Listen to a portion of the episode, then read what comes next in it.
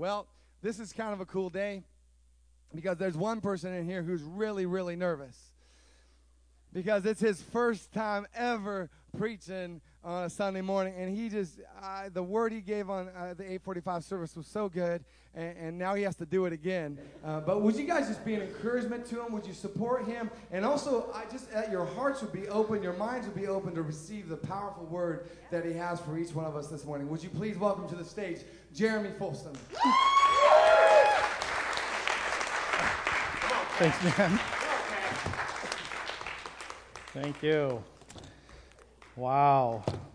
This is already going to be a different service than the first service because during the first service, I was uh, speaking to, uh, I like to wander around the stage a little bit to give the camera guy a hard time. And uh, first service, I'd be over here and I was talking, but the chairs were all empty. So I sat here, I'm like, who am I talking to? Come on, like, this is ridiculous. So it's already going to be better. Now it looks like it's over here. Sorry, you two. yeah, I'll try to talk to you guys. Don't worry. Don't worry. Um, uh, good morning and uh, good evening to those watching online. This is pretty cool. We actually do an online uh, service and it's live, and uh, people from around the world are watching it uh, China, Korea, I heard. And uh, for this little church of Life Spring to be able to put the word out for people around the world is an absolute amazing, miraculous thing. And uh, so we're testing out our new camera today. So I apologize to those watching because you get to see me in all of my HD brilliance um, that only my wife really likes. So we will, at least she says so. Um, all right, so it was real quick, though. Uh, I just wanted to talk about our softball. I'm a little stiff today. Um, we played softball. We played three games this last week. Um, three games. That was ex- three games in two days. That was exhausting. And uh, I'm getting a little older and not healing as fast. And um, I'm a little out of shape. Just a little bit, though. Just a little bit. And so, and I don't know when to quit. I don't know when to stop. When that ball gets hit, I am running. I don't care if my joints are falling apart my muscles are being torn. And uh, so there's a lot of injuries this last week, uh, not just by me, but other people of the church and on the team, and it's just really cool. So I encourage you, if you guys want to come out and watch a hilarious, uh, fun game, uh, come see us. We're playing, I think, this Tuesday, two games at 6 o'clock and 7.30 over at Lake Ridge uh, Junior High, and that is in, by Lake Tapps. And it's a lot of fun, so come on out. Um, yeah, it's a good time. And I think that's when we got to see Rachel she snuck in, and uh, we didn't get to see her. Uh, I remember I was warming up, and I saw a car pulling in. I thought, God, looks like Rachel. I'm like, nah, she's in Texas. That's 3,000 miles away. No way. And then I saw somebody walking up to the field. It really looks like Rachel. It was Rachel, lo and behold. Awesome. So uh, Dan asked me, uh, we were talking about, he says, Jeremy, you're going to preach. I'm like, and I always say yes because I love to be able to stretch out a little bit and try some new things. And so I was excited to be able to do it. But then he says, You're going to preach on the Holy Spirit. I was like, Wait a second. Holy Spirit? That's ridiculous. Give me God. Oh, it was God or Jesus. I mean, it's like from the beginning to the end of the Bible, right? Like, no, we got to narrow it down a little bit. So I prayed on it and uh, came up with some things. And uh, so I, I was starting to write my sermon, and I finished it 10 minutes before Wayne and Pete's uh, seminar um, on a Friday, and I went to the seminar. And you know, you still question yourself as, God, did you really want me to write this? Did you really want me to talk about this? And then I got to the seminar. I saw the same scripture at the seminar, and a lot of the same concepts. You know, of talking about passion. And I was like, wow, I guess God really did want me to talk about this. So what they started, I'm kind of uh, finishing up a little bit, and it's a so if you were there, it was a real blessing to have them teach to us, and uh, I'm excited to be able to, to do this. So this morning, though, I'm talking on something that I feel like it affects everybody in this room, um, and that is what do you do when life gets overwhelming? What is your natural response when it's just so hard, when life is just so hard? And I, I know what mine is. Um, my natural response, the fleshly part of my response, is just to give up. Life is hard. I just want to give up and just throw it in, throw in the towel, just put my hands up, just forget it. And I know a lot of us here have always have felt like that once in a while. It doesn't matter who you are, uh, what your background is, what your history is. No matter who you are, there's no doubt in my mind that every single person here, at a time or two in life, whether it be in your childhood or an adult, has thought about giving up. Life happens. Uh, Pastor Dan, he says this quite a bit, and that, you know, life is hard, and then it gets harder. That's right. He says that a lot. Um, and it's so true. It's so true. There's no excuses. It's just it, life is hard. So, what do we do um, when that happens? Because, see, life, it doesn't favor anybody. It doesn't, just because uh, it doesn't matter what you do in life, if you're a pastor or if you're anything, you know, a teacher, uh, a doctor, it doesn't matter because life doesn't favor any. It's challenging. The Bible declares that it will rain on the good people and the bad people, the just and the unjust. So, what do you do when life is just so simply overwhelming, so challenging and beyond your control that you just want to throw your hands up and just cry out, I give up, or I quit? I get it. I've, I've been there. I've been there. Um, so many times in my life, you know, when you just want to wake up in the morning and pull the covers back over your head and just say, No, God, maybe tomorrow, you know, not today. I know what that's like. Um, one of the reasons why I love LifeSpring so much is the number of godly men that are in this place. There are a lot of godly women as well. Uh, they're equally as amazing. However, I can only speak to my own experiences um, from being in the men's groups, hearing testimonies, praying with men, uh, just living life with men in the community. And all I can say is that there are some strong men at LifeSpring. And I am so thankful for that because these men have no doubt have had moments in their life of giving up, of walking away from their marriages, walking away from their families, walking away from church. Uh, we see it all the time, friends, of just men just giving up. But at LifeSpring, they, they, they tend to be strong for the Lord. They want to serve their spouses, they want to serve their families, they want to serve their community, their church, and their God. And I love that. It's a beautiful thing that makes part of what LifeSpring and Edgewood and this whole community so great. They stay with it when life is challenging. They remain faithful. Um, this morning, we're going to talk, I'm going to talk about not losing heart in challenging days. So if you have your Bibles, please turn to 2 Corinthians chapter 3. If you need a Bible, we have some in the back. Um, you can follow along on your phone. I believe our church app also has the Bible on it. Um, there's going to be a lot of reading real quick, but it's important, and it's a tough one to get through. 2 Corinthians chapter 3. Here we go. Chapter 3. Do we begin again to commend ourselves, or do we need, as some other epistles of commendation to you, or letters of commendation from you? You are an epistle written in our hearts, known and read by all men. Clearly, you are an epistle of Christ, ministered by us. This part's important written not with ink, but by the Spirit of the living God, not on tablets of stone, but on tablets of flesh, that is, of the heart.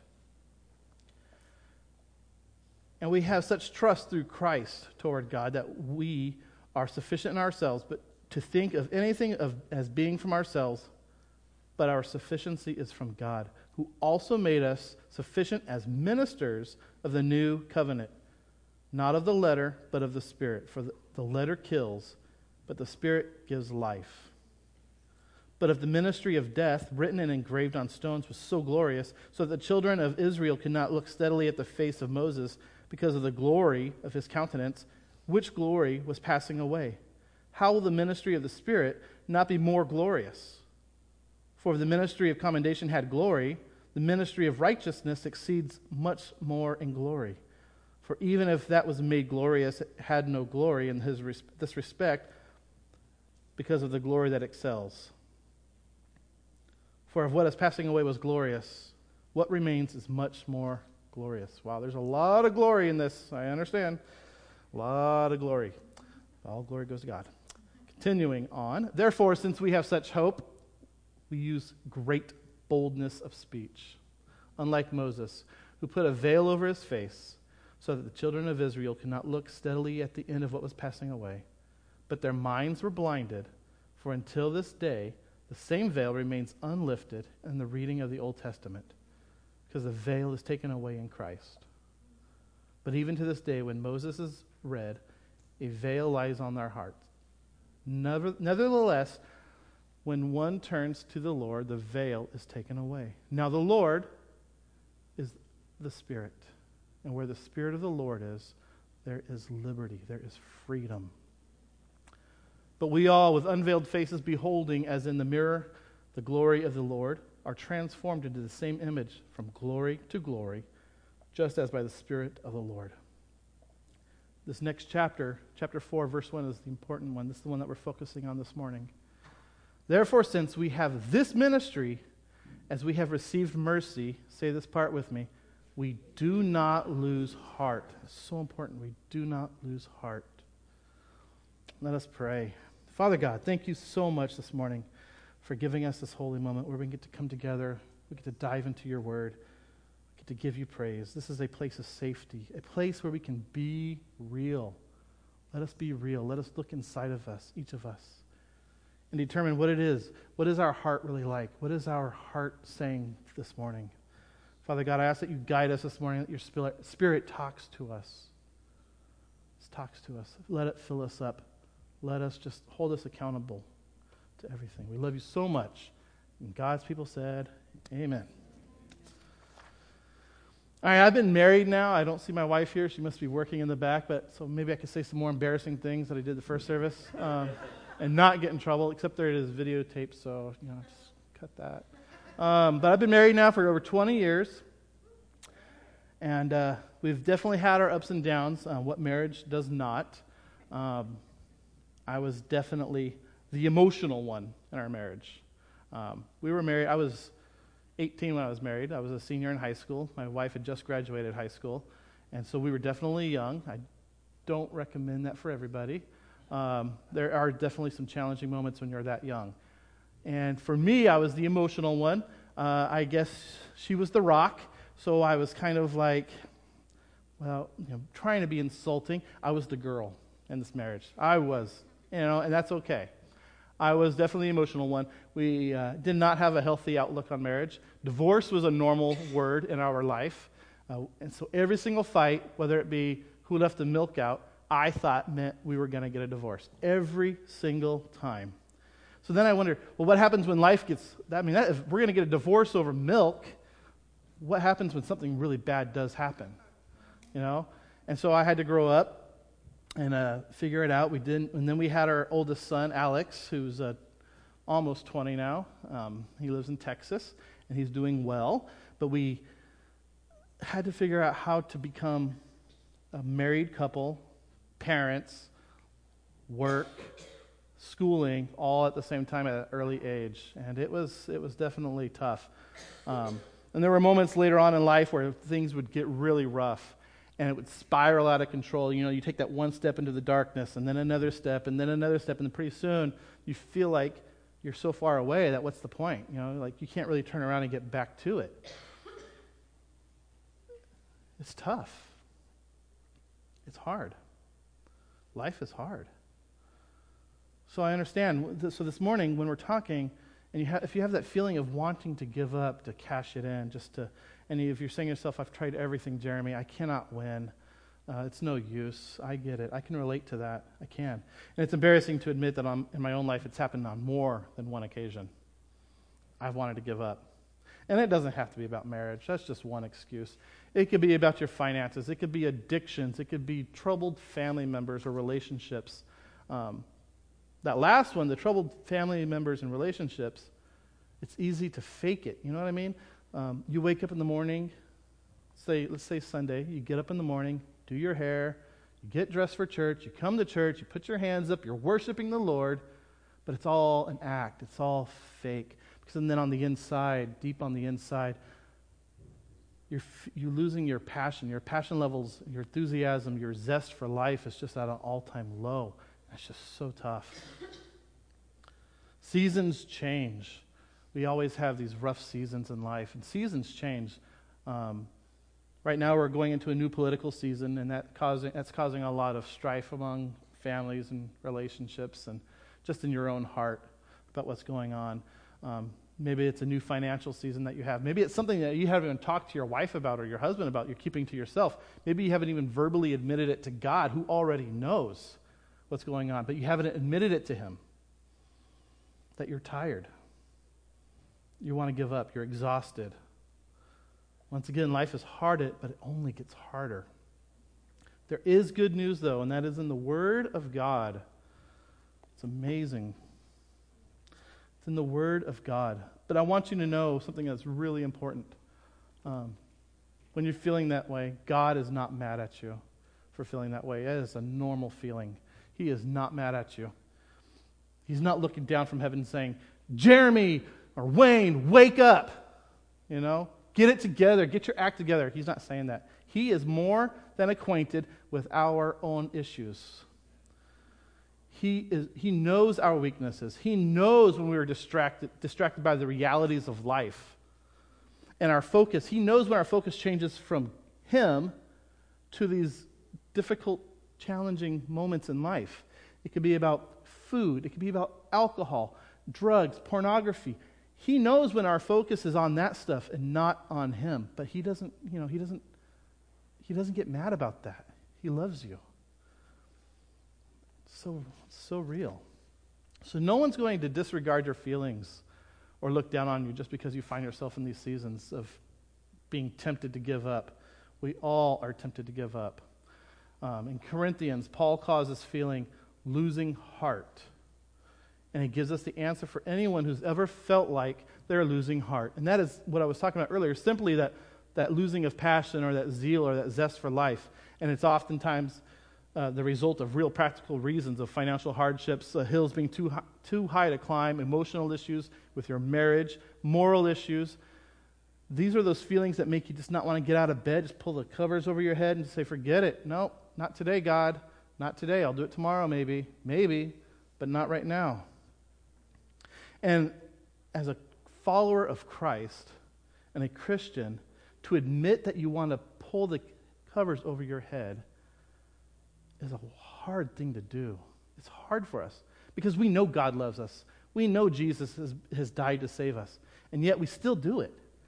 And we know better. But we're, you know, but it happens to everybody. I can relate to that. More importantly, so can God. He sent his son Jesus into this world. For Jesus was also tempted to give up. Thank God he did not, but he was. He was tempted to give up. He prayed this prayer. He said, Jesus says, Father, if it be possible, let this cup pass by me.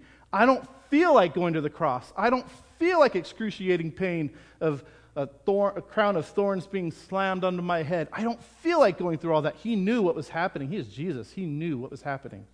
But then he finished that prayer. He says, But not my will be done, but your will be done. So he knew it was happening, and he just gave it to God. Paul says, We do not lose heart. And he gives us the reason why we don't lose heart in 2 Corinthians 4 1, which says, Therefore, since we have this ministry, as we have received mercy, we do not lose heart says, he says we do not lose heart. He's not saying we might lose heart or there's an option of losing heart. No, it's a statement of fact. We do not lose heart. It's not going to happen. You're not allowed to lose heart. It's there for you. So the question has to be asked what is this ministry that Paul is referring to? And to answer that, we need to step back a minute and look at the bigger per- picture of who Paul is talking to. He's talking to the Corinthians, um, the Christians in Corinth, the Corinthian Christians. Now, I imagine in Corinth, back in those days, this is the ultimate missionary place. Okay, uh, it, it, we we have Ghana and we have all these other places, but Corinth was the ultimate place for any missionary. Um, it is a place saturated with immoral pagan worship, sex everywhere, and the sex was an act of worship to their gods, pagan gods. That's just a, a scary thing to be put into as a Christian. You're sitting there and you're, you're told to be there to bring people to Christ and to preach the Word of God, no one around you is going to listen. No one. They're busy procreating.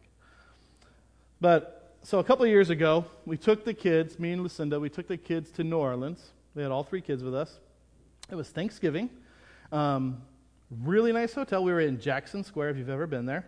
It's a, a tourist area full of history, jazz. If you guys, there it is. There's a picture of it. Uh, I think Lucinda took that picture. Beautiful area. Old, old stuff. But it had history, jazz, the best food you could ever eat. And of course, yep, there it is. Beignets. Come on. The beignets. And that coffee, that coffee, it's like a chicory coffee. It's really strong and dark. And they put some sort of like sweet cream on the top. It just sits there on top. And then as you drink it, it all kind of mixes together. Oh, it's heaven. telling you. If you've never had a beignet, I encourage you, if you ever get the opportunity, have one. It will change your life. Um, and you can go to uh, New Orleans. I suggest New Orleans. Or you can go to like Disney World or Disneyland. I think they, all, they also have it. It's not as good, though. There you go. That's a lot closer. New Orleans is funner, though, than Tacoma. Come on. Uh, the thing about New Orleans, though, is its streets, it's old. It's hundreds of years old, this area. And it is streets built upon streets upon streets, buildings all over the place. So it's full of nothing but alleyways um, when you start exploring. And it's a lot of fun because you get to go down these alleyways and there's bookstores with 100 year old books and there's music stores and then there's street performers. The street performers are amazing. But then we were walking around. We got lost in these alleyways and we came out into uh, this one street, and I looked to my right, and I could see our hotel four blocks down.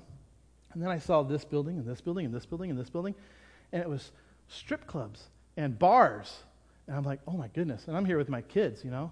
And I'm like, well, do we turn around and go back into the alleyway? And who knows what we're going to come out next, right? But no, I saw the hotel, so we're like, okay, we're just going to go for it. We're going to beeline it and just get there. So, and luckily it was daytime, so everything was kind of closed up for the most part. Um, it was just a weird experience. But I remember walking, and I had my hand over Leilani's eyes as we're walking down the street. Uh, but then my two teenage sons, they're just like, this is cool. Like, come on. And if I had if I had more hands, it would be like, you know, like this too, but it didn't work out that way. Like I said, luckily it was daytime. But we did make it there. Um, it was Bourbon Street. This is a place where people go for uh, partying and uh, spring break, and it's just a not appropriate place for families, that is for sure. So there are parts of Jackson Square that are great, beautiful, and there's the seedier parts that I, avo- I suggest avoiding. Um, but it was fun. But this experience, though, pales into comparison to what Corinth was like. I was trying to think of any experiences or any places that might have been like Corinth, and there's nothing that was like Corinth. It was an abominable place full of cults, um, horrible, unmentionable perversions. But this was the very essence of what Corinth was. This is what they wanted. This is what they wanted. So, in the letters that Paul wrote, you have to remember, he never once told the Christians to leave. He never once said, you know what, guys, that's too much work, get out of there. No. He never said to get out of Dodge. No, he said, stay there, help people, stay the course. It was no wonder why Paul had to write to these Christians. I can only imagine how hard it had to have been to, to feel like you're going to lose heart because you just can't reach out to these people. They didn't want any change. But, then, but Paul says we are not going to lose heart. In 1 Corinthians, it says, He will keep you strong to the end so that you will be free from all blame on the day when our Lord Jesus Christ returns. Friends, we haven't seen anything like the streets of Corinth. But Paul reminds us that in these challenging moments, those times when you're facing adversity and you often want to give up, that God will keep you strong. He gives you everything you need to be sustained. And He helps us to stay the course. So it's easy to feel like giving up. But Paul is saying, here is the answer for when you feel like walking away. This ministry is the answer. I'm not talking about church ministry or preaching on the corner no, I'm talking about something different, something new. In 2 Corinthians 3 6, remember it says, We are the ministers of the new covenant. So, what Paul is saying by this ministry, he's referring to the new covenant. And understanding this new covenant is the key to not giving up. What is this new covenant? Paul calls it, calls it the ministry of the Spirit. For the Spirit is God and we serve the three in one Father, Son, and Holy Spirit. The Spirit, of the, the ministry of the Spirit. The Spirit has always been active. The Spirit of God is always active throughout all the Scripture. Old Testament, New Testament, it's always been there. And then I remember, and then you read in Ezekiel 36, talks about, and this is the Old Testament, and it's talking about this new spirit coming.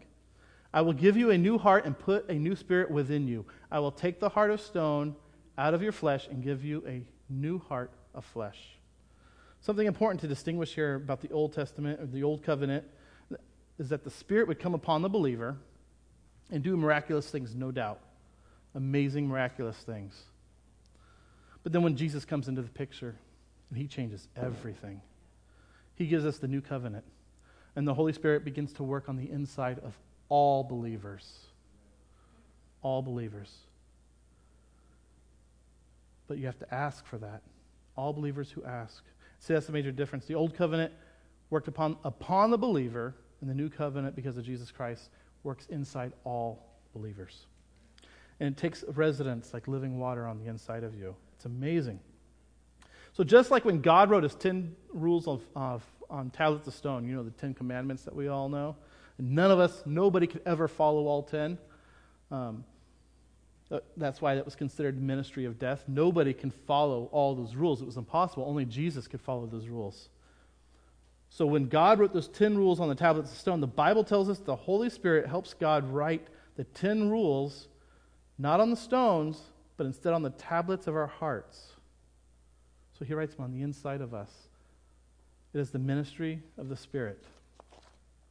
So check this out. In, in Luke 4, we read that the Holy Spirit even helped out Jesus Christ. Luke 4 1 says, Then Jesus, being filled with the Holy Spirit, returned from the Jordan and was led by the Spirit into the wilderness. Notice that Jesus was filled. He was filled. He wasn't just a little bit filled. He was, there's no doubt, filled with the Holy Spirit, which means he overflowed. He was bursting with the Spirit. Because then in Luke 4:14 says that Jesus returned in the power of the Spirit to Galilee. And news of him went out through the surrounding region. You know what this verse means? You know what this verse really is? It is officially the beginning of our Lord and Savior's earthly ministry. But notice who's there with him the Holy Spirit. God's trying to say something right there to us, to us all. So important. God's trying to say to us, what he's trying to say is, if you're going to fulfill your ministry like Jesus, if you're going to be who God called you to be like Jesus, if you're going to fulfill your purpose like Jesus and, f- and fulfill your destiny like Jesus, then you need the power of the indwelling spirit within. The Bible says to be filled with the Spirit. This next piece of scripture, uh, Ephesians 5:18, this is the everyday piece of scripture that we can all relate to. And that is, don't be drunk with wine, in which is dissipation, but be filled with the Spirit.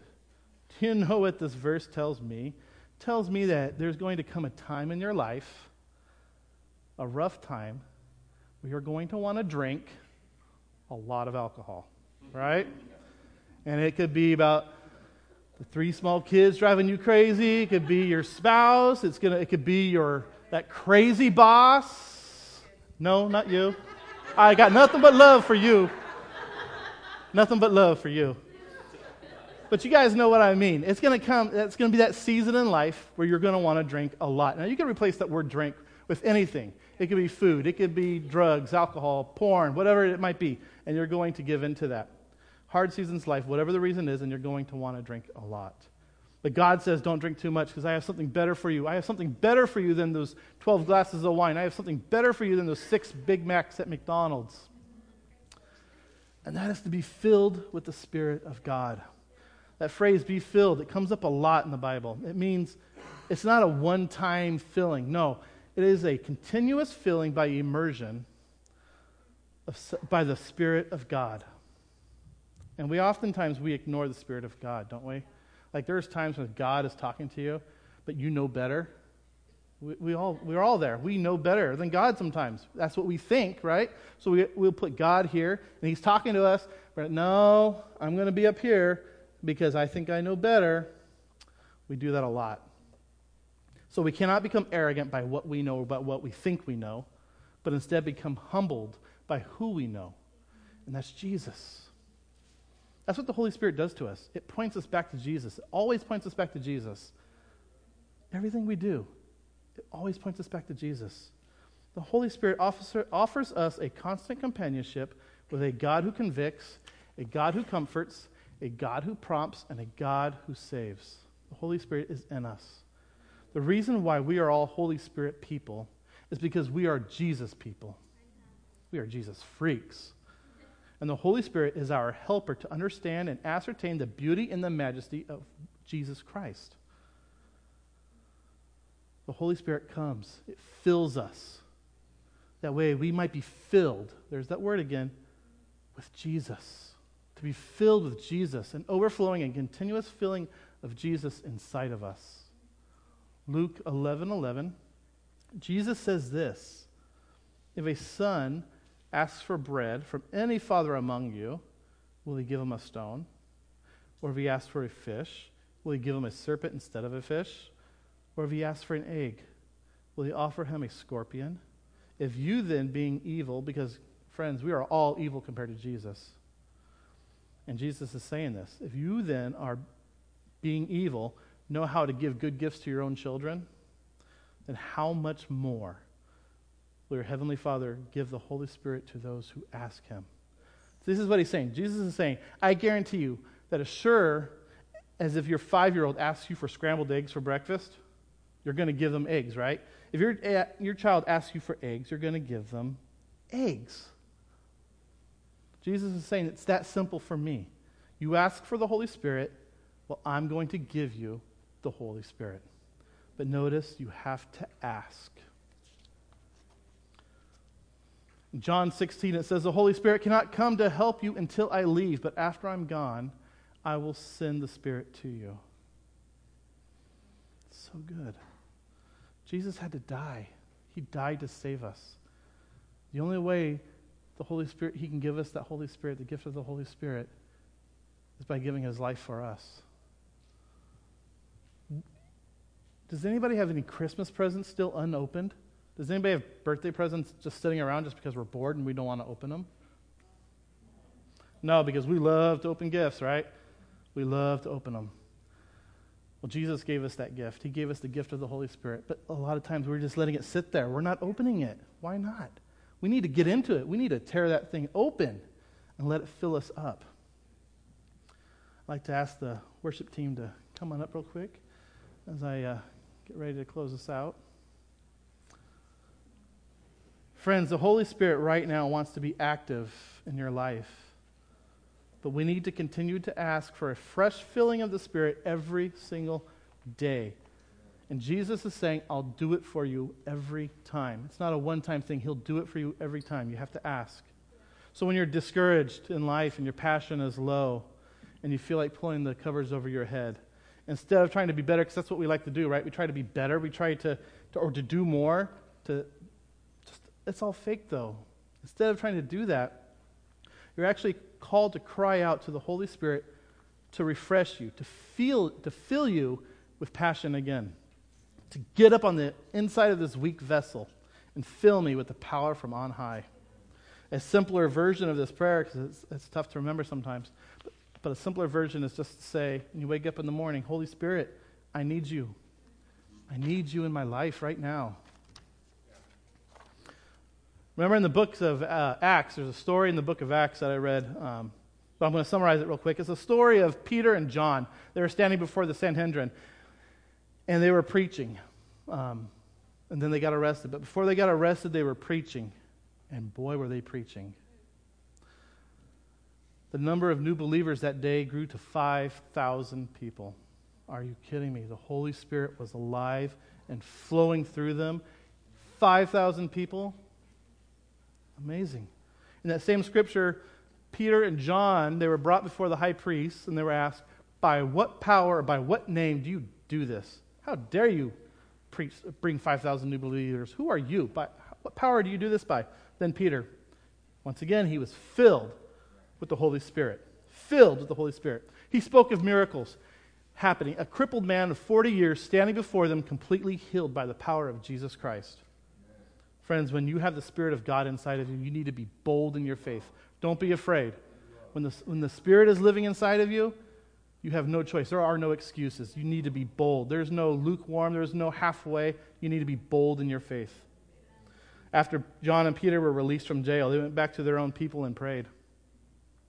After they prayed, the place that they were meeting at was shaken.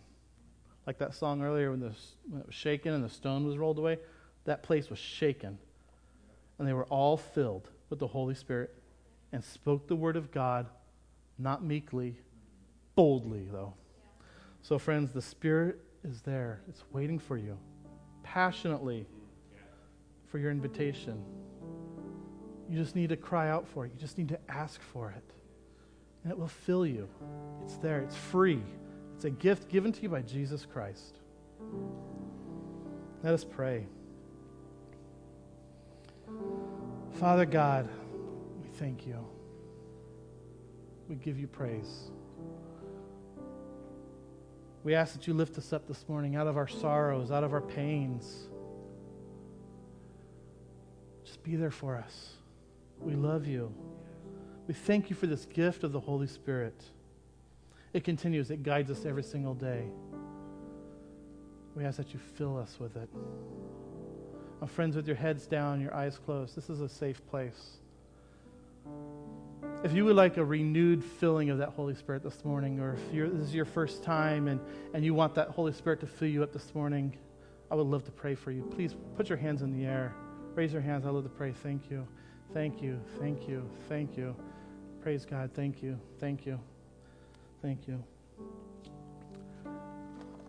Lord Jesus, we thank you and we give you praise for this amazing spirit within. I ask that you fill these people in this place, these ones that lifted their hands up, fill them this morning as they leave here. And when they leave here, they leave here renewed. They leave here rejuvenated with the Spirit of God living inside of them, filling them up and bursting with the power of Jesus Christ. When they leave here, they go into their communities and they shine Jesus. When they wake up tomorrow, they shine Jesus. When they go to work tomorrow, and when they go to work all week long, they shine Jesus. There's nothing better in this world than Jesus. Nothing better than this world. For all the money in the world, for everything, nothing compares to Jesus Christ. And so we ask that you fill us. Fill these people that have their hands up. Let them leave here with a new relationship with you, Jesus Christ. We love you so much. And all God's people said, Amen.